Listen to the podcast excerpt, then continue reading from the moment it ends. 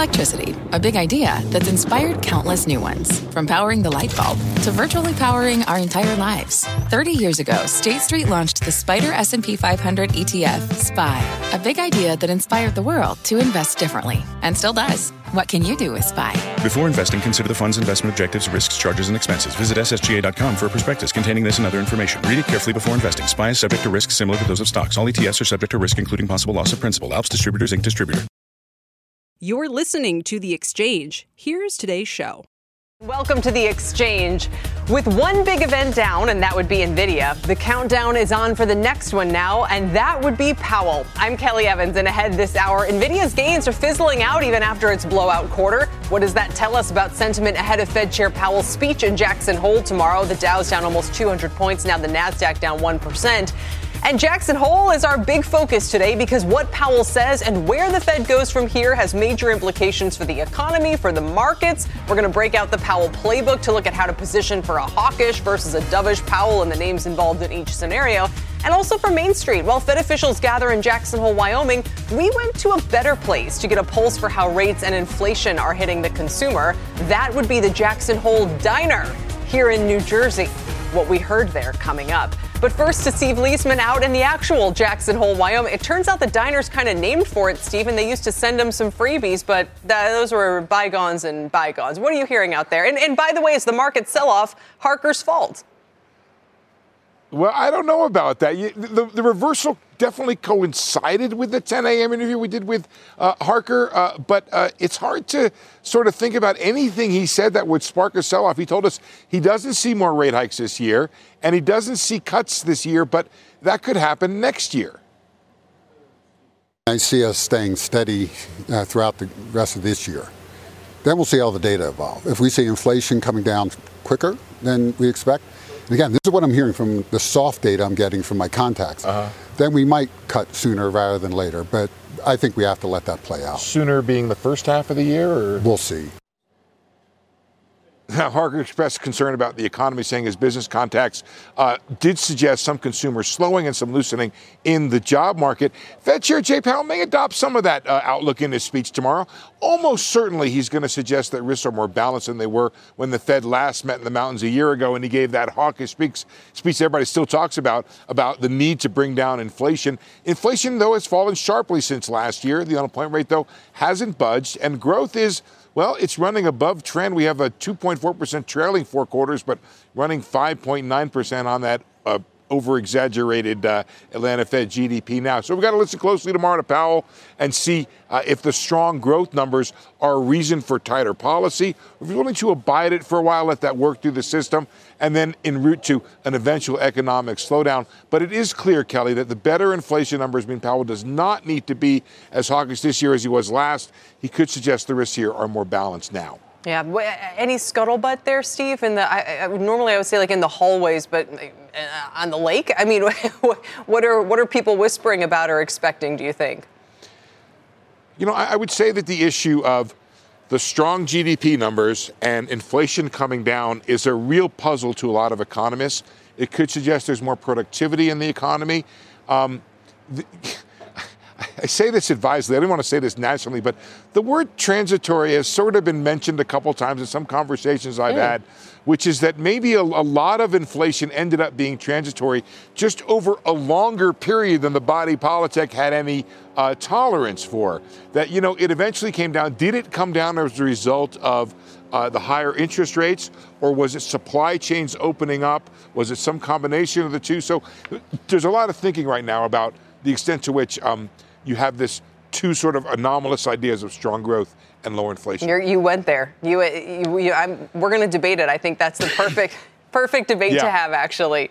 Steve, for now, thanks. We'll let you go. We appreciate it. Our Steve Liesman out in Jackson Hole. Let's turn to our all star panel now as we debate the impact all of this is having on the economy and could have. Joining us now, former Atlanta Fed President Dennis Lockhart, Citi Chief U.S. Economist Andrew Hollenhorst, and Bleakley Financial Group's Peter Boockvar. He's here on set with me. Welcome to all of you. Dennis, I'll start with you, if I may. You want to go there? Was, was inflation transitory after all? It's, it's maybe it's time to rehabilitate the word uh, transitory after a couple of years. Uh, it, could very well be that what, what we're seeing uh, is simply uh, a lot of things getting into balance through what I would call natural disinflation. And uh, I wouldn't completely rule that out. Uh, the Fed policies probably helped that, but there could also be a process at work that simply means the supply chains are settling down and uh, supply and demand is getting into better balance. Peter, I feel like I need to bring you in here. I'm, I'm not sure. What would you say about that? Well, there's never anything transitory about services inflation. It's always persistently higher, about 3% a year. It's goods prices that have averaged about zero, core goods prices, in the 20 years leading into COVID. That's where we saw that cyclical spike. Now, with services inflation, is it transitory? Well, home prices are up 40% in a couple of years, and they're not falling. They're still rising, albeit modestly. So I think the key for inflation in the next couple of years is do, do goods prices settle back to that zero sort of trend, or we in something that's new, more structural, where maybe 1, 2, 3% type goods inflation, when combined with persistent services inflation, can lead to maybe 3 to 4% type trend line inflation sustainably rather than 1 to 2 pre-COVID. It's a great point, Andrew. It's why people are debating everything from, you know, what China is going to be doing and, and what the impact they'll be having to maybe we get more tariffs, maybe we don't. Maybe it doesn't have an impact. Maybe it's. Do you want to comment on where you think core goods and, and inflation is headed and what that means for rates overall? Yeah, I think the idea of transitory is probably most clearly a goods sector issue where we had things like used car prices that came up a lot. They've come back down again. I think what the Fed needs to be careful about here is taking too much credit for the slowing that we've seen in goods inflation that, that really was this kind of special pandemic supply chain affected period. And and that has proved to be in a way in much longer terms than anyone expected transitory. But where you're not getting transitory inflation is in services. I would agree with peter um, not only in shelter prices where we have you know if you look at the last three existing home sales numbers uh, prices moving up at double digit annualized month on month rates. That's not going to be consistent with 2% inflation. And then, right, on core goods inflation, um, that's where we do have some structural changes in the economy, which means that we're not going to have the kind of downward pressure that we used to. So structurally, you could have stronger goods prices. Cyclically, you have stronger shelter prices. And then you have wage growth. Wage growth is still running too fast to be consistent with 2% inflation. That's going to push through in terms of non shelter service prices. So, Dennis, how, from a kind of a policy point of view, we, we did see something very impactful from Powell a year ago. I, if I recall, it was a pretty short speech, and, and people have joked it's the one where he basically just said, you know, hell is coming, for lack of a better term. But then it didn't come. Um, so, so what do you expect from him now? Um, I ex- expect that he will probably emphasize that the risks are uh, are two sided now. Uh, that it's not going to be quite as strident a speech as he gave a year ago. Uh, I don't expect him to introduce anything particularly novel in this speech. I think he'll reinforce messages that we've all heard before in the press conferences, particularly. Um, and uh, you know, I, I, would I would expect that he might he might put the current moment in context in order to kind of explain the positioning of the Fed at the moment. But I don't expect a lot of really uh, news coming out of this speech. All right, Peter, we're going to talk more about this in a moment. But what are you thinking investment wise uh, is at stake here based on the comments we'll, we'll hear in the morning? Well, investment wise, the most interesting thing over the past couple of weeks has been the rise in longer term interest rates. You know, we're also focused on what the Fed's going to do with the Fed funds rate. I think people got complacent that we had this downward trajectory in inflation and everyone thinking that it's all clear on the rate side. And then all of a sudden, the 10 year yield goes up 50 basis points in a month. That is not in control of what the Fed is doing. It's happening for potentially other reasons like ECB QT, BOJ moving the widening yield curve control. And I think that sort of complicates things here because uh, it, it, the Powell's next thing and tying it into investments is do they keep rates high for a while? Mm-hmm. That's sort of the next battle that Powell has to deal with. And I think that reality is now sinking into asset markets.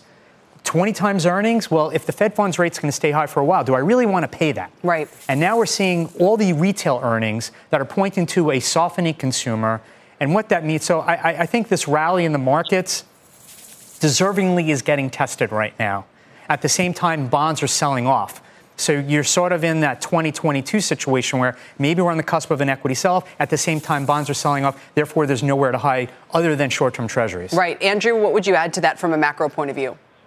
Yeah, I think that's right. I think the conversation is transitioning away from how high will the Fed raise rates? Maybe they're going to do one more rate hike, maybe they're not. And two, where is the kind of neutral level of interest rates that's going to neither provide restriction nor stimulus to the economy. And, and that's what rates are going to be centered around going forward. And that's what's going to determine the level of longer term yield. So, what I'm interested in from Chair Powell's comments tomorrow is what is he going to tell us about this so called R star? Is he going to reflect the views that we heard from New York Fed President Williams that that neutral rate hasn't risen, or is he going to look at the data and say, well, look, we've had two, three quarters of 2% plus GDP growth. We have inflation that hasn't returned to target yet, and maybe some emerging upside risks. And maybe we should be thinking about a higher R star, a higher neutral real interest rate.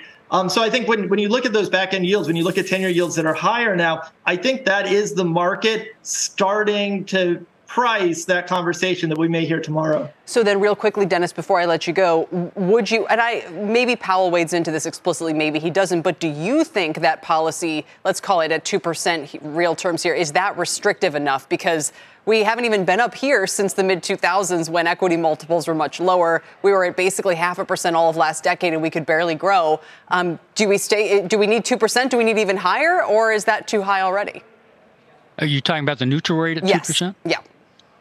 Well, I, I, it's it's being discussed broadly. I, I'm not sure Powell's going to comment on it uh, simply because the neutral rate is a concept that is just is not observable and it's it's qu- quite debatable and it has to be modeled and it's just a, a, a little bit too complicated for the messaging that he needs to do tomorrow. I, I do favor the view that maybe whatever the neutral rate is, it's higher than it used to be. Um, and he may make some kind of reference to that, but um, I'm not sure it's going to be central to his message tomorrow. Yeah, but I agree with what you said, Peter, that the kind of the bond markets and stock markets, everyone trying to figure out are rates going to be higher for longer? And is that R star, so to speak, part of it. We'll leave it there, gentlemen. Thank you so much. Appreciate your time today. Dennis Lockhart, Andrew Hollenhorst, and Peter Boockvar. Now let's look at what's at stake for the market based on what Powell says tomorrow. How should you position your portfolio for a hawkish versus a more dovish outcome? Jenny Harrington, we got her to stick around. She's here with the Powell playbook. Jenny, we really appreciate this. Gilman Hill Asset Management CEO and portfolio manager. Um, and let, let's start with the dovish case. Give us the playbook for that first. Okay, so the dovish case isn't really that good. And I'll give you a preview of the hawkish case. Like, that's not really that good either. So if you think about what's a, what's a dovish case? A definitive pause, patience with getting to 2%, terminal rate of five and a half, no chance of rate cuts. By the way, no chance of rate cuts no matter what. So I would just say take rate cuts off the table. That's not like part of really dovish. They're just not out there, I don't think.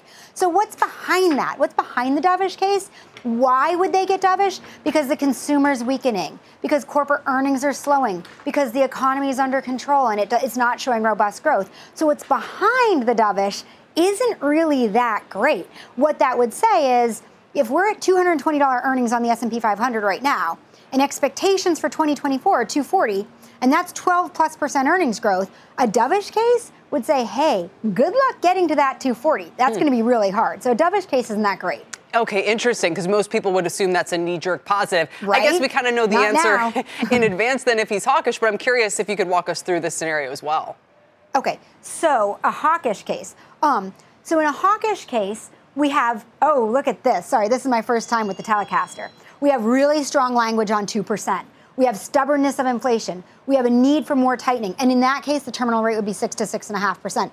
And and let's like the way we said, what's behind that? What's behind that? That means that rates are going to be higher. They're going to be higher for longer. Inflation's not coming under control. That's going to take money out of the consumer pockets too. So like behind that isn't that great. So while we could see earnings actually grow, right, because the economy is still too hot, what those high interest rates do is they say, hey, valuations are kind of capped here because there's a remarkably precise correlation between inflation and the valuation of the S&P 500. So if you have higher inflation, no one wants to pay 20 to 22 times earnings. And if you're only going to and if you're going to have a market that's higher from here, you need to either continue to pay 20 times earnings and have earnings grow to 240 or you need to pay 22 times earnings if they're going to stay at 220. So both of these cases lead you to a market that I don't think a broad market, an S&P 500 that I don't think has too much room for upside from here. Interesting. Okay, I know that it, it's not like you're not buying anything though here. So what kind right. of stocks do you do? always buy something. Yeah. Okay. there's so here, there's always a bull market somewhere. That's right. Who said that? um, famous guy. So um, so first of all, if you're an investor, you don't reposition your portfolio. Hopefully, you've had your position your portfolio positioned like we have for years in advance. Where if the market's kind of meh, which is what we're expecting, you know what you do? You chug along. You're well positioned. Then, when eventually a bull market comes along, a broad market, bull market, you participate in that upside. But how do you get through this? It's with the stocks that are either irrationally low valuations, non-cyclical growth delivering, being able to deliver growth regardless of the cycle. And right now, international too. Hmm. So in that case, you've got like really low valuations in our portfolio on VF Corp, which we just added, which is down 80% from its high, trading at 10 times earnings, down North Face and Timberland. It's basically just overly discounted the death of the consumer. So even if the consumer is weakening, the share prices move way, way, way more than the reality of that. Hmm. Or Cisco Systems, which reported earnings last week. It's trading at 13 and a half times. It's like the cheapest tech stock there is. And their earnings growth is really great because whatever technology is out there, you need Cisco's systems and they're growing. So those are kind of like irrationally low valuations out there. Very interesting. How, how, do you know? So, and, and maybe just give it, you know, make sure that you're not in a value trap. I mean, this is the quintessential question. Okay, but the value trap, like that's a whole separate conversation on the research process and the due diligence and understanding what's actually behind it. Is there realistic earnings growth?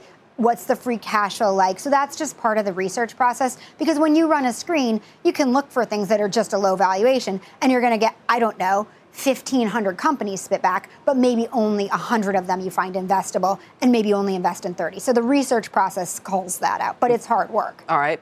Before we let you go, give us one more. You mentioned VF, you like Cisco here. Anything else? Okay, I think on the non cyclical, this is a really interesting place to be too. So you could look at Ventas, which is a real estate investment trust that invests in, that owns, sorry, um, retirement communities, or you could look at Organon, which is a, um, a healthcare stock that has a lot in mater, um, maternal. Um, sorry, in in uh, what I, I'm jumbling my words. Sorry, in fertility and female health drugs, and that's yeah. very countercyclical, really undervalued decent little earnings growth ahead. I still remember that. Who was a spin out of Merck or so? I remember a couple of exactly. years back. Spun yeah, out of Merck absolutely. a couple of years ago. And so it's been in that in that like spin off no man's land for the last few years, which is why it's so under the radar. Totally, and a, a great point, Jenny. A lot to think about uh, tomorrow from Powell. You know, he whatever he says, maybe female health, fertility, or whatever is is a place to hide. Uh, Jenny Harrington, thanks for sticking around. We appreciate your time today. Thanks.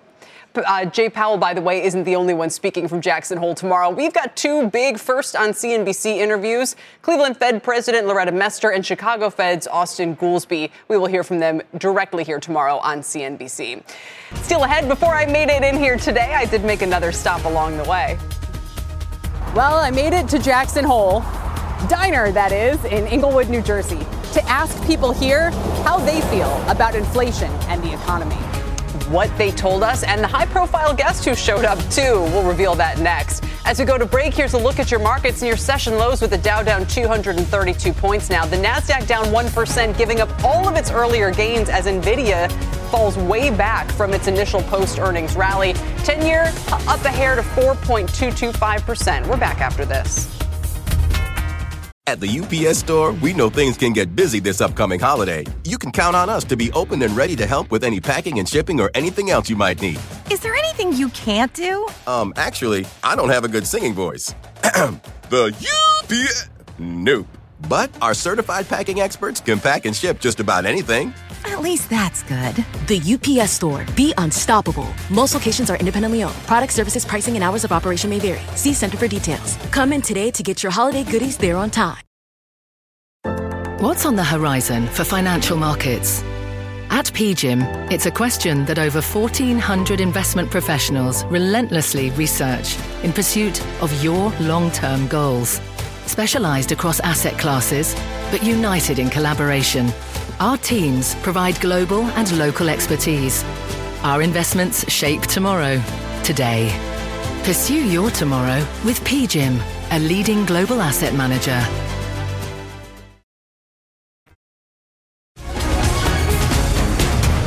Welcome back to the exchange as we count down to Powell's big speech in Jackson Hole tomorrow. Will he signal more rate hikes or higher for longer or maybe a looser data dependence? Well, regardless, they've already hiked at the fastest pace in 40 years. Is that doing enough to tame inflation? What better way to get the pulse of Main Street America than talking to the patrons having breakfast at our local diner? Not just any diner either. Today, to mark Powell's speech, we stopped by the Jackson Hole Diner in Englewood, New Jersey. And here's what we heard. Food cost is high. It's killing small businesses. It's very difficult to make. A lot of people, it, like, it pushes you away from going out there and opening up businesses. Not right now. It's.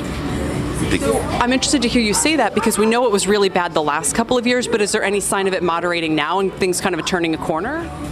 I think so, little by little. Eventually, yes, but for right now, every, even business it's slowed down. All the businesses, all the restaurants slowed down. We're getting killed here in New York. I work in construction and seeing how the material costs have gone sky high, it's been affecting our industry. You mentioned earlier kind of the grocery store experience. I think that's one thing a lot of people are grappling with. What's it like these days? It's uh, expensive. According to the market, you literally buy stuff and you walk out, you're like, what did I buy for $400? And it's it's insane. And maybe you put a, a hobby on the back burner or you put a trip on the back burner. But yeah, you have the means to cover it, but that doesn't mean you're living your life to the fullest how you want. Well, my next guest has a front row view of how the consumer is doing. Let's bring in Matt Schultz. He's chief credit analyst at LendingTree. Matt, welcome. Thanks for having me. We want to respond to what you heard there. So, you know, we asked a, a, broad basket of questions about the economy and everything else, and it just kept coming back to inflation. It's specifically food inflation, gasoline we heard about, and obviously um, just kind of this general unease about the environment. Yeah, what, what I just heard doesn't surprise me at all. The truth is that even in the best of economic times, the average American household's financial margin for error is pretty tiny then, when you factor in inflation, especially inflation on things like groceries and gas and the fundamental things of life, it really takes a big toll. And then you add in higher interest rates and things like that. It's it's a tough time for a lot of people. That said, the, the big picture data seem to be telling one story, while the sentiment data are telling, although the sentiment data have improved as well, but big picture, we keep hearing, you know, bank accounts are 30% higher than pre-pandemic. We haven't run through excess uh, savings yet. The labor market is still strong. Um, so it doesn't paint this, this picture of hardship. Yeah, it's it's such an interesting time because you're right. Even generally speaking, from the banks, we've heard that the consumer is doing pretty well. That's starting to change a little bit. We've seen uh, some banks in the last little while talk about credit card delinquencies in particular spiking. But what I get the feeling is what what is happening is that people are generally doing okay. They're generally handling their business, but they're not that far from being in a little bit of a dicey situation, whether that's a, obviously a job loss, medical emergency, things like that, the margin for error is pretty thin. So in the housing market where usually, you know, kind of on the front lines, but so many people have fixed mortgages and, and very few have been purchasers during this high rate environment, where, if anywhere, do you see higher rates starting to bite consumers? Well, rates are starting to bite consumers all over the place. And really, what it's done is it's changed the calculus for a lot of people because somebody who was thinking, oh, a couple of years ago, oh, this is about the amount of house I can buy, or this is the amount of car I can buy. They've had to change that because interest rates play such a huge role and are so, so fundamental to those costs that it's ended up leaving a lot of people disappointed uh, settling either for not buying a house, not buying a car, or settling for less than they originally thought that they'd be able to. So that's that's a discouraging thing for a lot of people. Do you think there's any cushion from the fact that people are making money on their cash now for the first time in years and feeling like it's almost a, a stimulus check? Yeah, no, I, I, don't think there's any question that the yields that people are getting on these high yield savings accounts is making a really big difference. For as much negative as there's been about interest rates, there's no denying that these high yield savings accounts where you can get four, sometimes five percent, is really significant, especially when you're talking about in American households where that extra percent or two over time can really, really add up and can make a difference. Yeah. Anything else you want to mention? Because I did notice that you said consumers do have a little bit of bargaining power. I mean, when you can actually call and lower your credit card interest rate, if I'm not mistaken, is that right? Yeah, it's something that I preach all the time. And uh, Lending Tree did a survey about a, uh, earlier this year talking about how 76% of folks who asked for a lower interest rate on their one of their credit cards in the past year got one, and the average reduction was about six percentage points. That's like going from 25% to 19%. It's a really significant thing. And those success rates that we're seeing, which we've seen for years, even going back pre COVID, are an indication that it's not just folks with 750 credit scores and long track records that are getting their way on this. It's regular folks too. So it's absolutely worth making that call. All right. Good nugget as we uh, head into what could be more troubled waters. Matt, thanks so much for your time today. Thank you. Matt Schultz with Lending Tree. Inflation and the economy was also a hot topic at last night's GOP debate. And believe it or not, we ran into one high profile politician at the diner this morning. New Jersey Rep and Problem Solvers Caucus co chair Josh uh, Gottheimer was literally just sitting there having breakfast. On his way out, we asked him what he thinks the Fed's next move should be.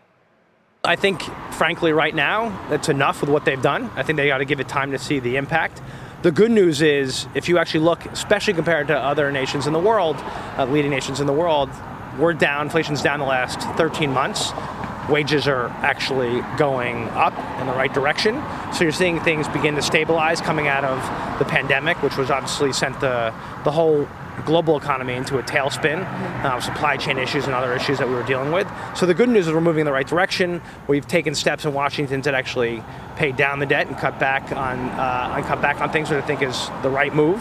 Um, but the bottom line is there's more to do. There's more work to do. But I think we're moving in the right direction, and we got to do more on affordability, right, on, on all fronts. But I think we've, if you look at where we are with wages, job growth, uh, manufacturing job growth, all things are moving in the right direction in the last 13 or so months.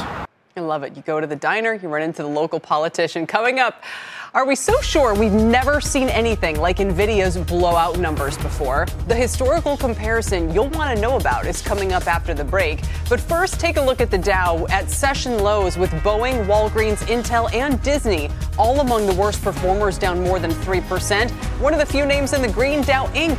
We're back after this here on the exchange. At the UPS store, we know things can get busy this upcoming holiday. You can count on us to be open and ready to help with any packing and shipping or anything else you might need. Is there anything you can't do? Um, actually, I don't have a good singing voice. the UPS. Nope. But our certified packing experts can pack and ship just about anything. At least that's good. The UPS store. Be unstoppable. Most locations are independently owned. Product services, pricing, and hours of operation may vary. See Center for details. Come in today to get your holiday goodies there on time.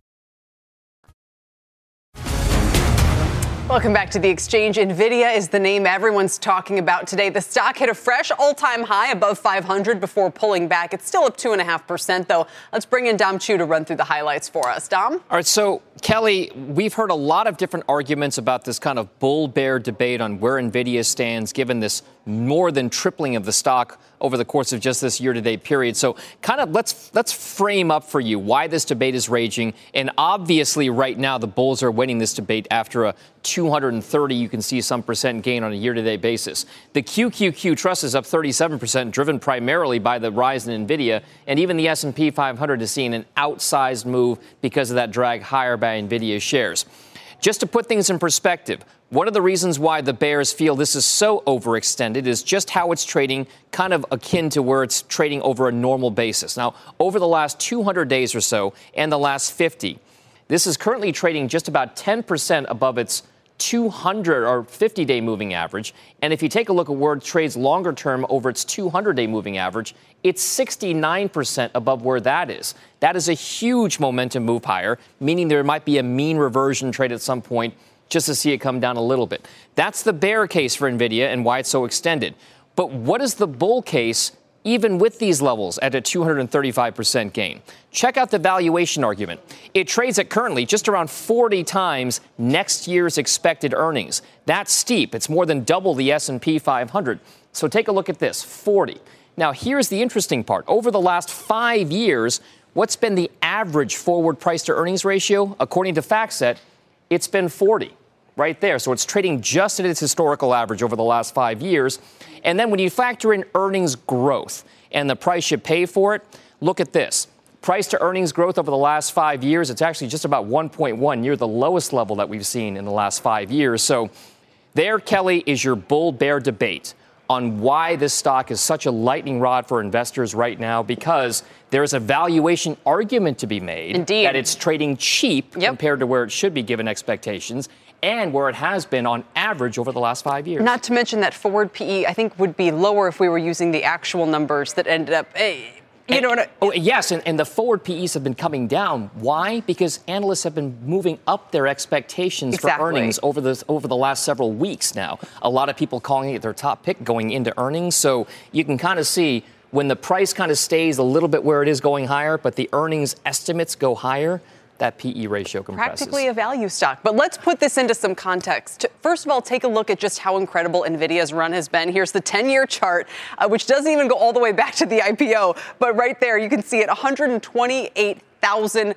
percent gain. Okay, so people are saying, especially with the revenue numbers, have we ever seen anything like this, especially where the underlying fundamentals are so strong? Well, maybe we have actually. None other than none other, she said, than Cisco had a similar run in the late 1990s with revenue nearly doubling every year during the decade as the internet boom led to a tidal wave of demand for its networking products. The stock ran up from these single digits, Dom highlighted it there, to almost $80 in the year 2000 with a market cap of more than half a trillion dollars. But in the ensuing bear market, it lost 90% of its value, and we know the rest of the story. It then traded sideways for most of the next decade. So this is Cisco Systems maybe this time around, but I would say this the bull bear debate gets even more complex because that was very clearly the dot com bust. It's hard to say whether or not we are in a, a general dot com type environment right now. There are specific parts of the market, maybe artificial intelligence, that are acting a little bit like it, but the broader macroeconomy is very different right now, Kel. Yeah, for, for the time being at least. Here's your comparison, one over the other. You, you, we report, you decide. Dom, thank you, you very much. You got it. Our Dom Chu. Let's get over to Tyler Mathisen now for a CNBC News update. Tyler? Thank you very much, folks. Russian President Vladimir Putin acknowledged yesterday's private jet crash for the first time on Russian television, offering his condolences to the relatives of the Wagner leader, Yevgeny Prigozhin, and to the families of the other nine victims. Putin says the head of the investigative committee has started a preliminary investigation that will be, quote, conducted in full and brought to a conclusion. The Justice Department suing SpaceX for allegedly discriminating against refugees and, and, asylum seekers in hiring practices. The suit says Elon Musk's space company wrongly claimed that export control laws limited hiring to citizens and permanent residents of the U.S. The Civil Rights Division Assistant Attorney General said the four year investigation found that SpaceX routinely discouraged asylum seekers and refugees from pursuing work opportunities at the company. And Barbie, there she goes again, just unseated the uh, Super Mario Brothers movies as 2023's highest grossing, film in North America. Greta Gerwig's Barbie, with a domestic gross now above $575 million. Mario generated 574 million domestically. The film, uh, toys are the stars here, folks. The film also on track to surpass Mario in global box office bringing in more than $1.3 billion. Go Barbie. Kelly back to It's like the war of the toys or the entertainment yeah. companies or something. Tyler, thanks. Coming up, my next guest says this name is the value stock to own to take advantage of AI. So would you rather own NVIDIA at 32 times forward earnings or something at 20 times? And if you think you know what this is, by the way, tweet me at Kelly CNBC and we'll reveal it after the break.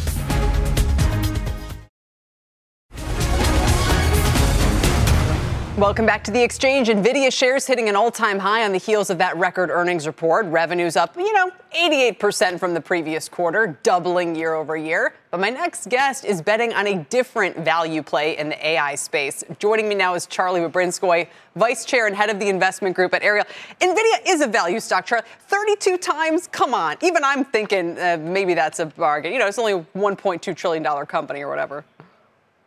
NVIDIA is not a value stock. It is a wonderful company. Uh, the question about NVIDIA is how, what is their economic moat like? Can people compete with them? My, in my opinion, that's the risk that that there are lots of other great semiconductor chip companies that can do a lot of what Nvidia can do, and that their economic moat is maybe not as wide as that valuation would imply. But no arguing with it. Been extremely well positioned. It was first a game chip company, and now it's very much evolved to be an AI chip company. Well, a lot of people were trying to guess what you think the better value play is in the space. A lot of guesses around IBM. Uh, reveal, drum roll, please. What's the reveal? It's Oracle. So, in fairness to me, uh, we have been talking about this before people were excited yes. about AI. And it, the reason Oracle is such a, a, value name today is because if you think about what AI is, AI is about mining data. Computers are not thinking now, they're not going to be thinking anytime soon. What companies are going to do with AI is they are going to analyze data. And the number one data software company in the world is Oracle major companies around the world have all of their data on Oracle software. And it's very hard actually to shift to anybody else. And so now AI is going to give Oracle an opportunity to analyze that data in ways that they haven't before. And you can get this name. Now, it was a real value stock two years ago, trading around 13 times. It's still less than 20. I'd say maybe 18 times earnings. So you're getting a real play on using data better at a very reasonable multiple. When, and this always kind of gets into, you know, this, the interesting question, when, when would you be a seller of it? I mean, are we getting close? Because once we hit 20, I think, I don't know if that's, uh, you know, you know, your kind of thing. Yeah, it's funny. That is kind of the magic number here at Ariel. We we t- calculate two things. We calculate an intrinsic value for the company, and then we calculate a forward price earnings multiple. And 20 has historically been a number that we get squeamish on and we start to trim positions. So I would say that at 20, um, this will go from being one of my largest positions to a smaller position. But I do think this is an extremely well positioned company that can justify a 20 multiple. What are some other names in the 13s right now, so to speak, that, that you like? So a number of auto-related names. Um, hmm. BorgWarner is, uh, after completing its spinoff, is the number one producer of powertrains for electric vehicles. And you would think that kind of electric vehicle position is the number one company in that space uh, would justify a multiple in the high teens or 20. It's not. It's trading below 10 times earnings. Uh, PHINIA, which is the internal combustion spinoff from BorgWarner, is trading also at about 10, 11 times earnings. So people are nervous about auto. We think actually there's going to be good uh, rebounding demand for auto, and BorgWarner and PHINIA are well positioned in that space. You know, not to overly dwell on this, but I, it, it, it's felt to me for two years like we're at the end of this auto cycle, which we're clearly not. But you look at it and you say, well, how much higher can prices go? How much more saturated can the market get? Didn't everyone buy a car the last couple years? New used car prices are all coming down. Teslas are 35% cheaper than they once were. I mean, that's why I guess you could say, okay, the servicing market or, or something, you know, will stay strong. But it seems to me like the the the sort of the core of it um, is a is an old story. Yeah, but it was a really dead story two years ago. There, there were no cars on the lot. You couldn't buy a new car if you wanted one, and so we do still think there is pent up demand. You mentioned the big bear case, which is that cars have gotten very expensive, and that many buyers are struggling to make their um, monthly payments. But there is, in our opinion, still significant demand for new cars. The price difference between new cars and used cars is very small. Um, and so we do think there's still pent up demand for uh, cars, particularly in the U.S. Super interesting. That still has legs. You like the energy trade. Sphere is up 73% year to date. All right, we got to have you back when something's not going your way, Charlie. Sphere is, I got to be warn people, be careful here about Sphere. It's gone up a lot. And so I'm not pounding the table the way I have with you in the past. All right, very good. Charlie Bobrinskoy, thanks for your time today. Thanks. We appreciate it joining me from Ariel Investments. Still to come, Nvidia is not the only AI player seeing shares pop today. This name is up about 14% on a beat, and we have two mystery charts today, and we're going to talk to this CEO coming up. Before we go, I also want to draw your attention to shares of Disney, which are on pace to close at their lowest level since 2014. The stock hasn't been at this price level in nine years. We'll be right back.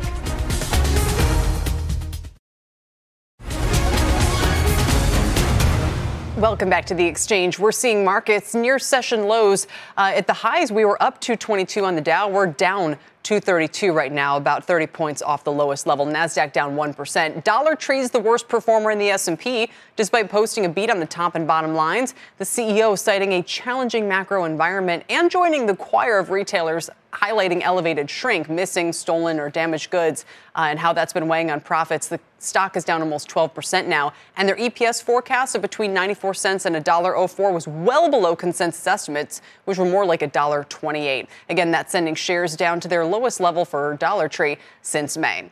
Let's move along. Coming up, data privacy company Splunk. That was our mystery chart, surging on an earnings beat and a guidance hike. We'll speak with CEO Gary Steele about that and the AI craze. It's coming up next.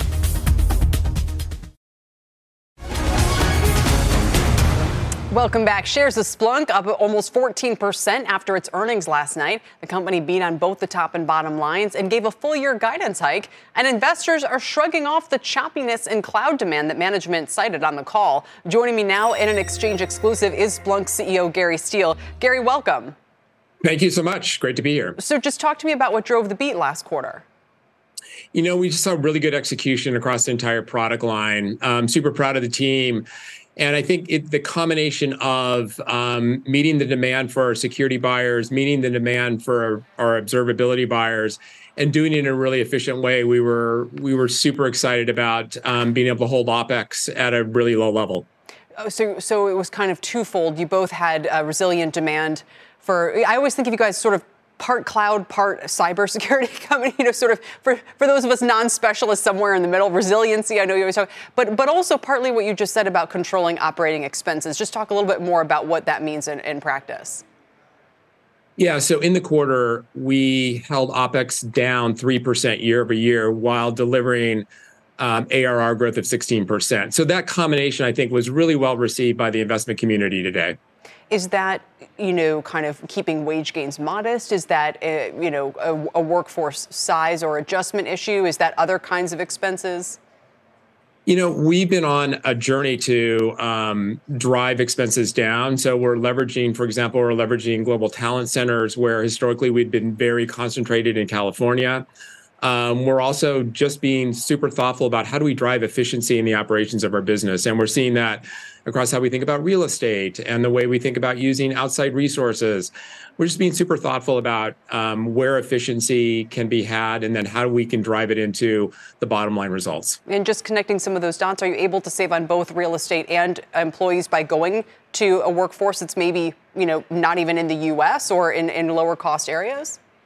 Well, we're really balancing that. We've got an amazing team um, spread across the U.S. We're really opening up these talent centers to tap um, global talent markets as our business becomes more international. And in doing that, um, the overall our overall real estate footprint frankly we, we've saved a lot of money on real estate and there's more opportunity there as well. So we're on this journey. We think we've made tremendous progress. Super proud of the results we delivered but there's there's always more opportunity out there. Yeah that's very interesting. So let's turn now to kind of the top line what's going on with the customers. Uh, you said as you've seen this whole year and we've heard from many other companies in this space you've seen choppiness in cloud migrations. Why is that you know, a migration just represents a project and it's an incremental project that has costs associated with it. And so organizations can still get the value and the benefits of Splunk and use it on premise without going to the cloud. And so in this more challenged economic time, we've seen some hesitation on the part of customers to make that move to the cloud. They can still get all the benefits of Splunk, but they can do it without making that migration. Now, we fundamentally believe long, over the long haul, there's so much value and opportunity in getting to the cloud. And so we're very optimistic about the future and what the future holds in terms of, of cloud. But in this more uncertain macroeconomic environment, people have slowed that down. And how is artificial intelligence affecting your business?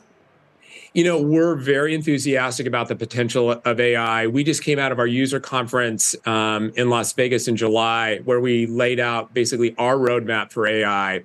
And we see tremendous opportunity. And what, what it translates to is just better outcomes for our security users and better outcomes for our observability users. So, in the Security Operations Center, for example, how do we just make it simpler and more automated and less onerous tasks be performed by individuals?